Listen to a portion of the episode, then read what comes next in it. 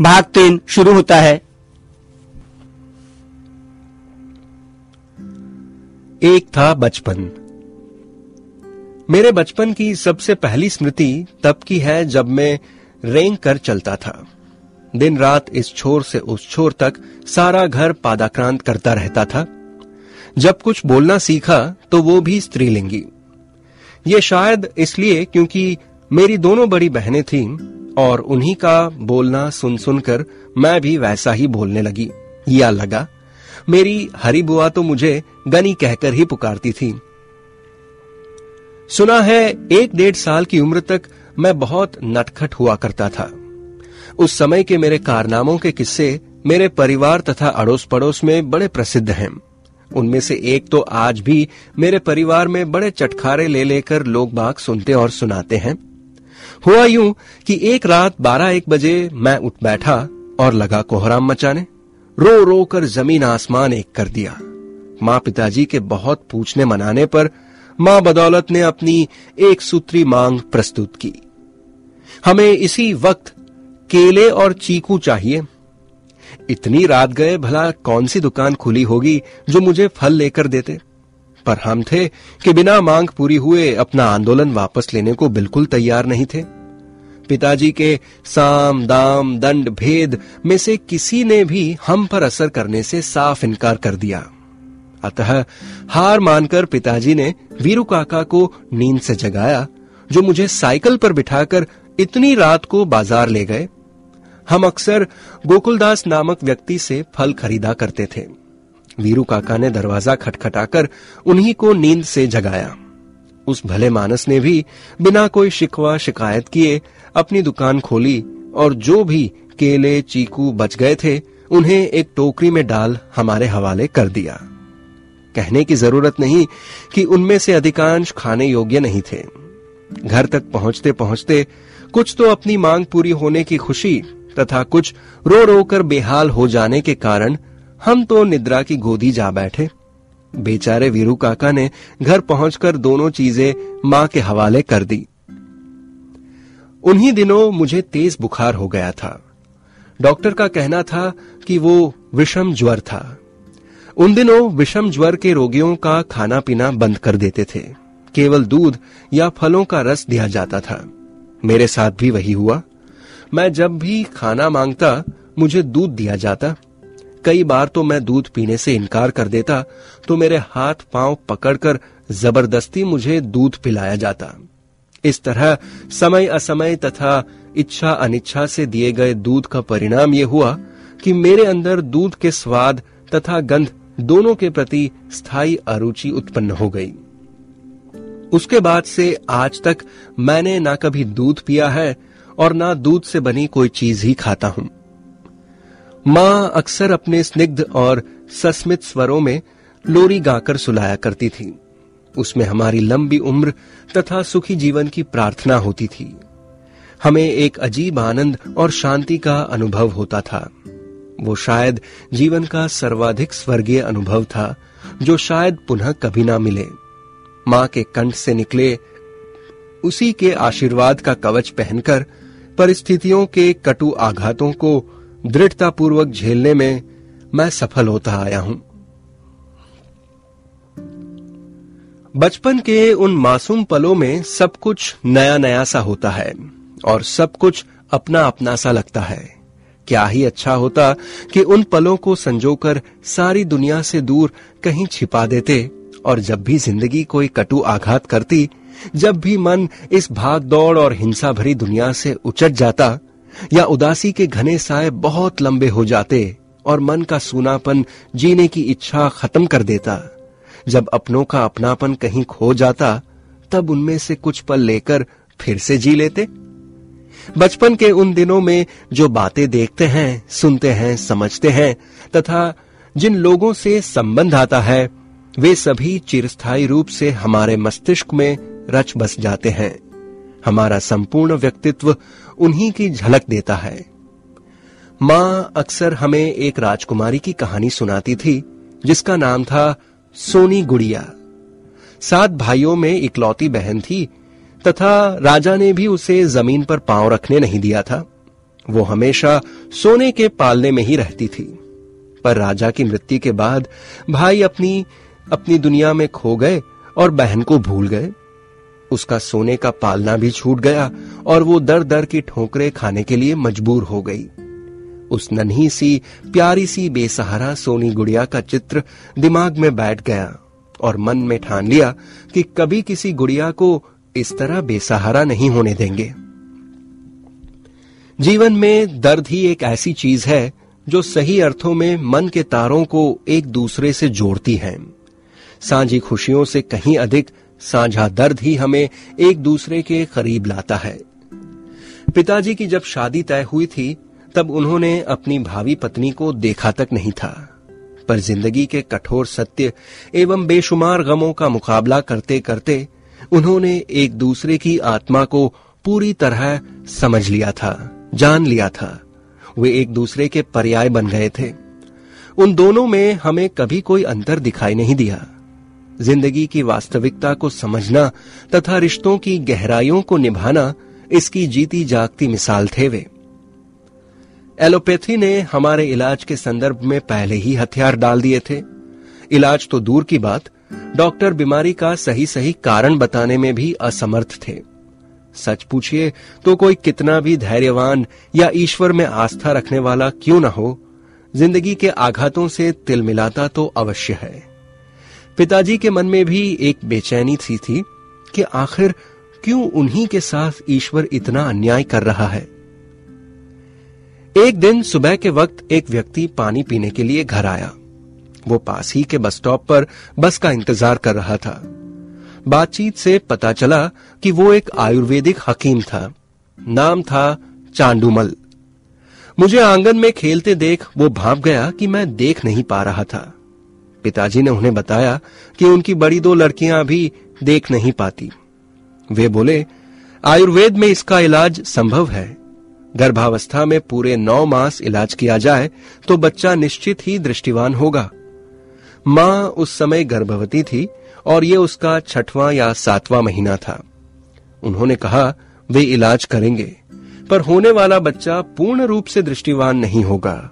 क्योंकि गर्भावस्था का आधे से ज़्यादा समय बीत चुका था। उसी दिन से उन्होंने माँ का इलाज शुरू कर दिया। इलाज क्या था? बस एक छोटी सी दवाई की पुड़िया रोज सुबह दूध के साथ लेनी थी। उसी छोटी सी पुड़िया में छुपा था जीवन का उजाला। हाँ हमारे लिए उनके पास कोई जादू की पुड़िया ना थी, जो हमारे अंधकार को कुछ कम कर देती। साल उन्नीस सौ उनहत्तर। नए साल का पहला दिन, शाम के करीब आठ बजे, मेरे छोटे भाई विनोद ने जन्म लिया।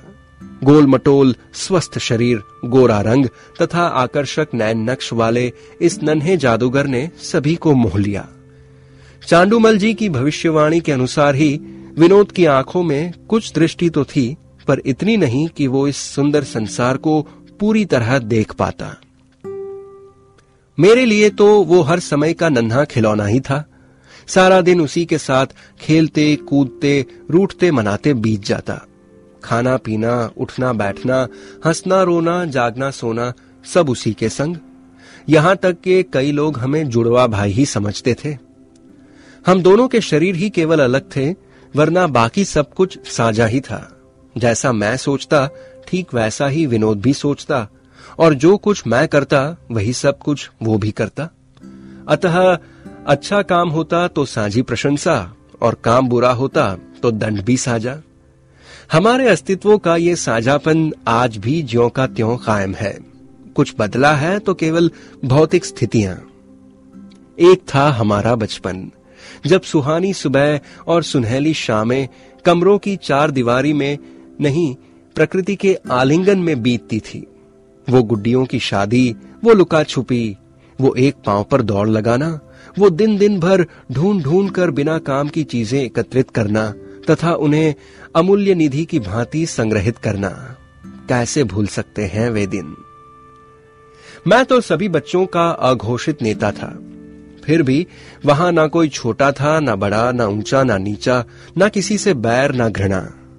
मेरे एक आदेश से मोहल्ले के सारे बच्चे एकत्रित हो जाते और ना फिर खाने की सुध रहती, ना पीने की। हमारे खेल भी अजीब थे। कभी घर के आँगन में ही भारत का सबसे बड़ा मेला लग जाता और उसमें भारत के उच्च कोटि के गायक, गायिकाएँ, जादूगर, खिलाड़ी सब एकत्रित हो जाते। कभी बैठक में ही जो स्कूल शुरू हो जाता तो शाम को ही जाकर खत्म होता। बात यही तक ही रहती तो ठीक था। कभी बैठक का सोफा बस बन जाता। सारे बच्चे यात्री, छोटा भाई विनोद, ड्राइवर और मैं कंडक्टर। सारे बच्चों को टिकट बांटे जाते। स्टॉप आने पर जल्दी जल्दी उतरने की हिदायत दी जाती। इतना ही नहीं, बस सभी को सुरक्षित अपने अपने गंतव्य स्थान पर पहुँचा कर ही दम लेती। इस बस की विशेषता यह थी कि इसमें मिलने वाला टिकट तो असली होता था, क्योंकि वो सारे टिकट स्कूल जाते और आते समय सचमुच की बस से जमा किए गए होते थे, पर पैसे असली नहीं होते थे। और हाँ ये बस आपको शहर के किसी भी स्थान से किसी भी स्थान तक पहुँचाने में सक्षम थी। कभी कोई पड़ोस से बकरी पकड़ लाता और सारा दिन उस मुख प्राणी से अटखेलियाँ करते बीत जाता। माँ पापड़ बेलने बैठती तो उसका हाथ बटाने वालों की कमी नहीं रहती थी। हाँ इस हाथ बटाने का उन्हें कितना उपयोग होता था, ये तो वही बता सकती हैं। बचपन से ही मैं अनुशासन प्रिय रहा हूँ। कोई बच्चा यदि कोई बात मानने से इनकार करे तो मैं उसका नाम काटने की धमकी दे देता और तुरंत में मेरा काम हो जाता था। इस नाम काटने का अर्थ मेरे बिना बोले सभी समझ जाते थे। इसका अर्थ था, बच्चों की टोली से उस बच्चे का बहिष्कृत होना। समय के साथ मेरा छोटा भाई कुछ बड़ा हुआ और बिना किसी चुनाव या नियुक्ति के बच्चों का उपनेता बन गया। अब नाम काटने और जोड़ने की ज़िम्मेदारी उसने संभाल ली। मुझे अपना एकाधिकार कम होता दिखाई दिया। अतः मैंने इसका एक नया उपाय खोज लिया।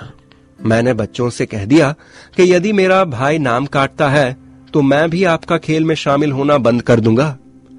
बेचारे बच्चे, मेरी बात सुनते तो उनका नाम कट जाता, और मेरे भाई की सुनते तो सोभराज। हमारे दादाजी लंबे खद, गोरे रंग और छरहरे शरीर वाले व्यक्ति थे। वे खुद पढ़े लिखे नहीं थे, पर पढ़ाई लिखाई में उनकी अपार श्रद्धा थी। हम जब शाम को स्कूल से लौटते तो वे एक ही सवाल करते, आज सारे पीरियड पढ़ाए या नहीं? गर्मियों की शाम अक्सर दादाजी से कहानियाँ सुनते हुए बीतती थी। दादाजी अक्सर आँगन के बाहर सड़क किनारे अपनी खटिया डाल देते और हम सब उन्हें घेर कर बैठ जाते। दादाजी की उन कहानियों और बातों से जो सीखा, समझा, वो किसी स्कूल या महाविद्यालय में शायद नहीं सीख पाते। उन दिनों दादाजी के हम उम्र भाई उन दिनों दादाजी के हम उम्र कई वृद्ध भी आकर उनकी खटिया पर बैठते और बातें करते। उन्हीं में से एक था सोभराज। यूँ तो सोभराज हमारी माँ के दूर के रिश्ते से था, पर जाने क्यों सभी उसे पागल शोभा कहकर पुकारते थे। उसे पागल क्यों कहते थे, ये मेरी समझ में कभी नहीं आया। उसका स्वभाव था कि वो सभी से हंसता बोलता था। व्यक्ति छोटा हो, बड़ा हो, स्त्री हो या पुरुष हो, बच्चा हो, बुढ़ा हो, सभी के साथ दिल खोलकर बात करता था। उसके सोचने और बोलने में कोई फ़र्क नहीं होता था। इसलिए कई बार वो ऐसी बातें भी बोल देता था, जो बड़ों की तथाकथित सभ्य दुनिया में असभ्य कहलाई जाती थी। शायद यही कारण था कि सभी उसे पागल कहते थे। हमारे दादाजी उसकी बातें बड़े ध्यान से सुनते थे। उसे सभ्यता की दो चार बातें सिखाते थे, पर उसकी सभ्यता इस दुनिया से भिन्न थी। वो छल कपट गाली गलौज घृणा, द्वेष इन सबसे चिढ़ता था। पर इन सब के बिना दुनिया का काम भला कब चलता है? हम बच्चों से उसे बड़ा स्नेह था। वो अक्सर हमारे लिए कभी चॉकलेट तो कभी रुपए, दो रुपए का सिक्का अवश्य लाता था।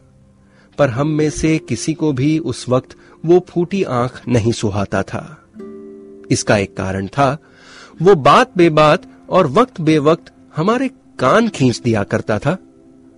मैं ठहरा बहुत स्वाभिमानी। मुझे उसका इस तरह कान खींचना बिल्कुल पसंद नहीं था। वो कान खींचता तो दो चार दिन कान का दर्द नहीं जाता था। मैं घर में सबसे बड़े होने के कारण काफ़ी जिद्दी स्वभाव का था। मेरे पिताजी का मुझ पर विशेष स्नेह होने के कारण वे मेरी सारी जायज़ नाजायज इच्छाएँ पूरी करते थे। पर सोभराज के सामने मेरी एक नहीं चलती थी। एक दिन उसने मुझे किसी को गाली देते हुए सुन लिया और ज़ोर से मेरा कान खींच दिया। मेरा पारा सातवें आसमान पर चढ़ गया। मैंने रो रो कर ज़मीन आसमान एक कर दिया। मैंने जिद पक मैं जिद पर अड़ गया कि सोभराज से कह दिया जाए कि अगले दिन से वो हमारे घर नहीं आए। आखिर मजबूर होकर पिताजी ने मुझे विश्वास दिलाया कि कल से सोभराज हमारे घर नहीं आएगा। पर दूसरे ही दिन हमेशा की तरह सोभराज हमारे घर हाजिर हो गया। कल की घटना की वजह से मैं उससे खफा था। मैंने भी आव देखा न ताव और अपनी सारी विद्या दांव पर लगाकर गली मोहल्ले के बच्चों से जो दो चार भारी भरकम गालियाँ सीखी थी, वे सारी एक ही सांस में सोभराज को दे डाली। सोभराज ने अपनी आदत के अनुसार मेरा कान खींच लिया। अब मेरे लिए ये बेइज्जती की हद थी। मैंने इसकी शिकायत माँ से की और दादाजी से भी। पर मेरी इस महाभयंकर मानहानि की ओर किसी ने विशेष ध्यान नहीं दिया। सोभराज का आना जारी रहा। मैं अक्सर सोभराज से बचकर रहने की कोशिश किया करता था, पर फिर भी यदा कदा उससे सामना हो ही जाता और मुझमें उसे कोई न कोई ऐसी बात या खामी दिख ही जाती कि वो मेरा कान खींच लेता। कभी कभी तो बिना किसी बात के कान खिंचाई हो जाती। ये सिलसिला कई सालों तक यूँ ही चलता रहा। फिर एक दिन पता चला कि सोभराज बहुत बीमार था। माँ के साथ मैं भी उससे मिलने अस्पताल गया। वृद्ध सोभराज आज पलंग पर लेटा था। उसके दोनों हाथों में सुइयाँ चुभोकर ग्लूकोज की बोतलें चढ़ाई गई थी। उसकी नाक में ऑक्सीजन की नली डाली गई थी। माँ ने और मैंने उसके पैर छूकर उसका आशीर्वाद लिया।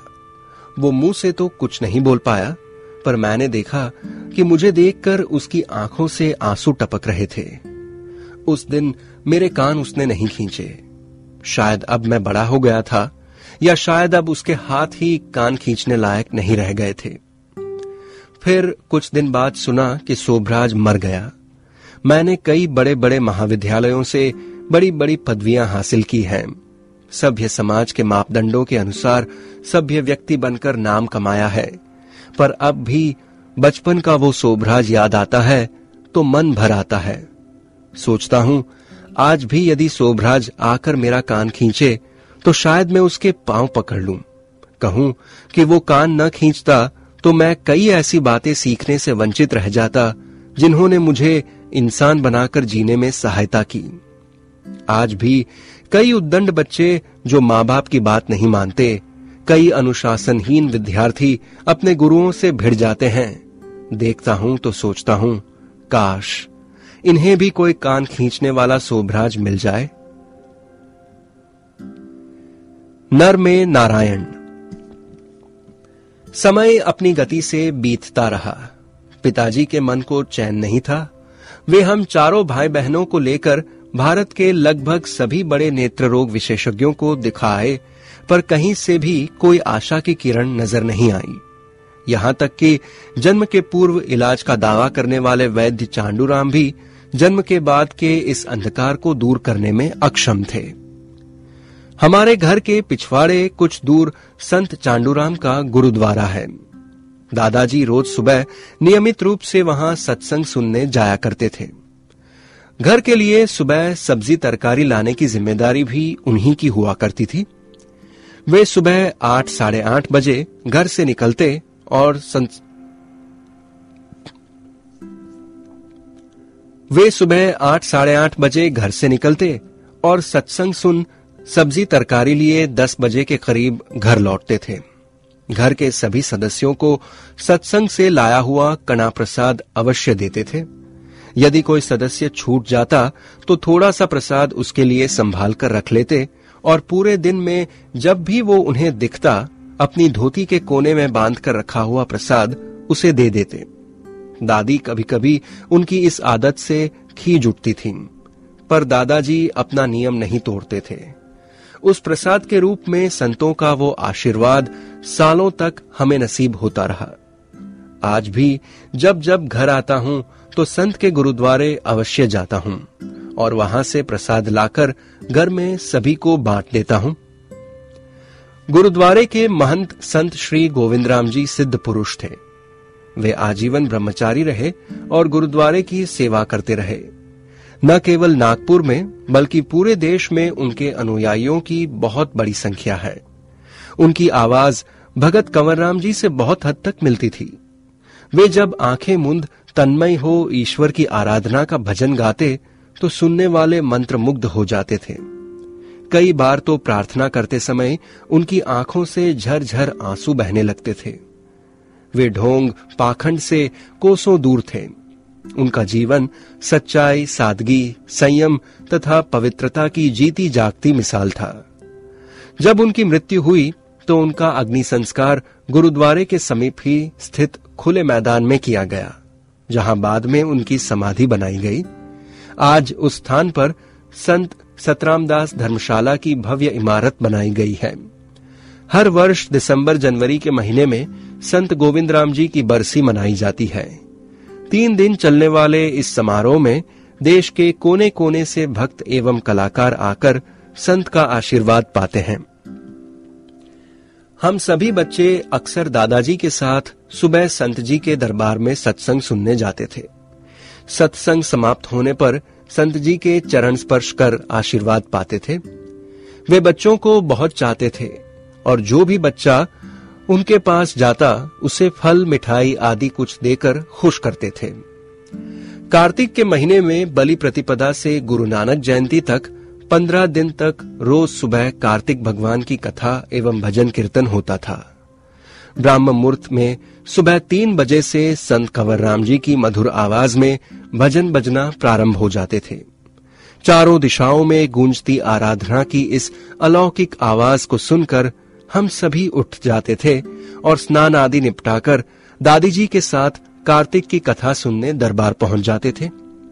सुबह छह बजे तक कथा समाप्त हो जाती और फिर सभी को गर्मा गर्म चाय एवं टोस्ट दिया जाता था। एक अवर्णनीय दैवीय शांति एवं पवित्रता का अनुभव हुआ करता था वो। इसी दौरान हम सब मिलकर कार्तिक एकादशी तथा गोपाल अष्टमी के व्रत भी करते थे। आज ऐसा लगता है कि इन्हीं सब छोटी छोटी बातों ने हमें शायद सही अर्थों में जीवन की दृष्टि दी। जन जन की समानता का मूल मंत्र इन्हीं स्थानों से हमारे मन मस्तिष्क पर छाता चला गया। बचपन में सुने हुए तुलसी, कबीर, मीरा आदि के दोहे और वचन ज्यो के त्यों हृदय में उतर गए और समय के साथ साथ वे ही रूप बदलकर जीवन के मूल तत्वों में बदलते गए। हमारे दादाजी जीवन के प्रति बहुत सकारात्मक दृष्टिकोण रखते थे। उन्होंने ही माँ और पिताजी को नियति के अन्याय को भी शिरोधार्य कर हँसते हुए जीना सिखाया। पर उनके मन में भी शायद कहीं इस बात की टीस थी कि बेटे हरदयाल के साथ ईश्वर ने न्याय नहीं किया। पर दादाजी, जिन्होंने कभी अपने ईश्वर से ना कुछ मांगा और ना ही कोई शिकायत की, वे भला क्यों कर उससे पूछते कि सौम्य स्वभाव के तथा कभी किसी का बुरा न चाहने वाले सरल हृदय हरदयाल ने किस जन्म में कौन सा अपराध किया था कि उसके हिस्से इतना अंधकार आया? हाँ, संत गोविंद राम जी को वे अपना प्रेरणा स्थान तथा ईश्वर का रूप मानते थे। वे अक्सर ही उनके पास बैठ, उनसे लंबी चर्चाएँ किया करते थे। पर अपने मन की ये गांठ उन्होंने उनके सामने भी कभी नहीं खोली थी। कहते हैं कि ये धरती एक बैल के सिंग पर टिकी है। धरती का बोझ उठाते उठाते जब उसका एक सिंग थक जाता है तो वो चुपचाप उसे अपने दूसरे सिंग पर ले लेता है। इसमें ना तो वो किसी को भागीदार बनाता है और ना ही किसी से शिकायत करता है। उसी तरह वे भी शायद अपने मन का बोझ स्वयं उठाना चाहते थे। एक दिन सुबह सुबह वे हम चारों भाई बहनों को लेकर संत गोविंद राम जी के पास पहुँचे। सत्संग शुरू होने में अभी कुछ समय था। संत जी अपने कमरे में अकेले ही बैठे थे। दादाजी ने हम चारों को उनके समक्ष खड़ा किया और स्वयं ज़मीन पर बैठ गए। कुछ समय तक यूँ ही शून्य में देखते और जाने क्या सोचते रहे। फिर अचानक वे संत जी से पूछ ही बैठे कि उनके परिवार के किन चिरागों में रोशनी क्यों नहीं थी। दादाजी की बात सुनकर संत बड़े ही संयत भाव से बोले कि लोग मंदिरों, मस्जिदों में जाकर सेवा करते हैं। तुम्हें तो ईश्वर ने अपने ही घर में सेवा का अवसर दिया है। इन नन्हे फूलों की देखरेख और हिफाजत सच्चे मन से करो। तुम अपने ईश्वर के दर्शन इन्हीं की बंद आँखों में करो। एक दिन इनकी यही दृष्टिहीन आँखें सारे संसार की आँखों को चौंधिया देगी। आज जो तुम्हें अंधेरा दिखाई दे रहा है, उसी से नव प्रभात के अंकुर फूटेंगे। यही बच्चे चरित्र एवं समृद्धि के सर्वोच्च शिखर पर पहुँचेंगे। संत के मुख से निकले वचनों को सुन दादाजी भाव विभोर हो गए। उन्होंने संत जी के चरण पकड़ लिए। उसी दिन से संत जी के वे वचन, गीता, कुरान और बाइबल से भी बड़े हो गए। यही गुरु मंत्र उन्होंने माँ पिताजी को दिया। इतने वर्षों से उनके मन पर जो बोझ था, वो आज हल्का हो गया था। वे अपने दृष्टिहीन पोते पोतियों के भविष्य के प्रति निश्चिंत हो गए थे। उन्हें विश्वास था कि नर के मुख से स्वयं नारायण बोले थे। अपने आराध्य का ये आदेश उन्होंने सिर आँखों पर लिया और खो गए अपने इन नन्हे पोते पोतियों के बचपन की अटखेलियों में, जहाँ नारायण का ऐसा आशीर्वाद और ईश्वर पर ऐसी अडिग आस्था हो। वहाँ क्षुद्र अंधेरा भला कब तक टिकता? भाग तीन समाप्त होता है।